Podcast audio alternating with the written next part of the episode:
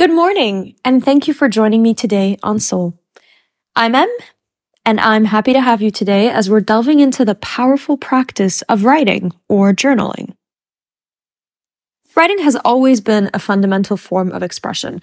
In fact, it's one of my favorites. Whether it's poetry, stories, personal reflections, the act of putting pen to paper truly has an extraordinary power, which I personally consider to even be the power of healing. When we write, we give our thoughts a tangible form. And in doing so, we very often gain clarity and even perspective.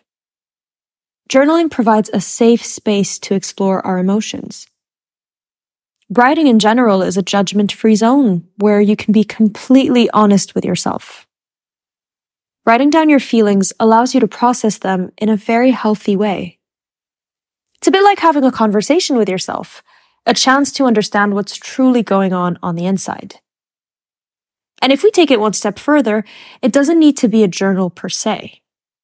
I will sometimes write poetry, and I know someone who creates characters or draws them out, but gives them the same emotions to work through them.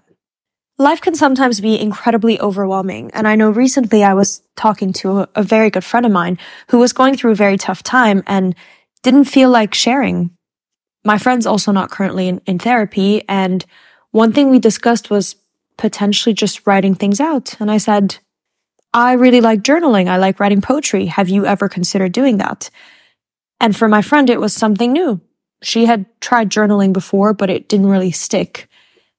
A couple of days later, I got a, a message from her telling me that she just wrote down what was on her mind and about dozens of pages came out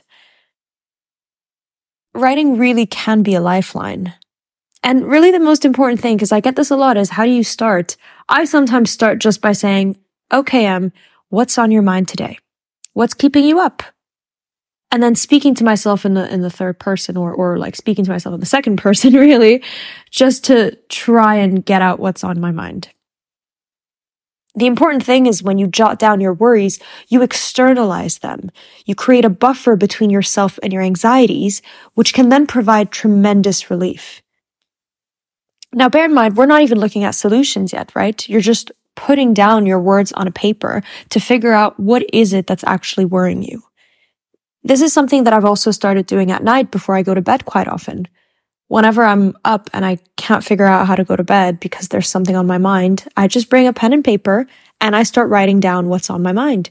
And it's everything. Sometimes it's work. Sometimes it's worries with my apartment. Sometimes it's worries with friends, with partners, with family. And then once I've written everything down, I go through it again to try and figure out, okay, what do I have a solution for? And I'll write it down. If I don't have a solution, then at least I've written it down so that it can rest far away from my mind. It's on the paper now. I'm never going to forget it, but at least I can get that relief for the night. We've spoken about this a little bit a few weeks ago, but have you ever also looked back at an old journal entry and marveled at how much you've changed or how the things that were worrying you were mostly resolved? Writing down your thoughts and feelings is kind of like creating a roadmap of your personal growth journey. It also allows you to see how far you've come and that sense of progress can be incredibly motivating. So how can we start harnessing that therapeutic power of writing or journaling? Well, I recommend beginning by setting aside just a few minutes every day to write down your thoughts. Remember, it doesn't have to be pretty. It just needs to be honest. If you can't really take time, then right before going to bed, just jot down what it is that is on your mind. I recommend finding a quiet space and just having a pen and notebook and letting your thoughts flow. I know some people prefer to write on their phones, and I'm someone who works in sustainability, so I definitely understand not wanting to use pen and paper. However, for the healthier reasons, using a pen and paper has actually been proven to be more effective and also helps with that feeling of relief. This does bring us to the end of today's episode.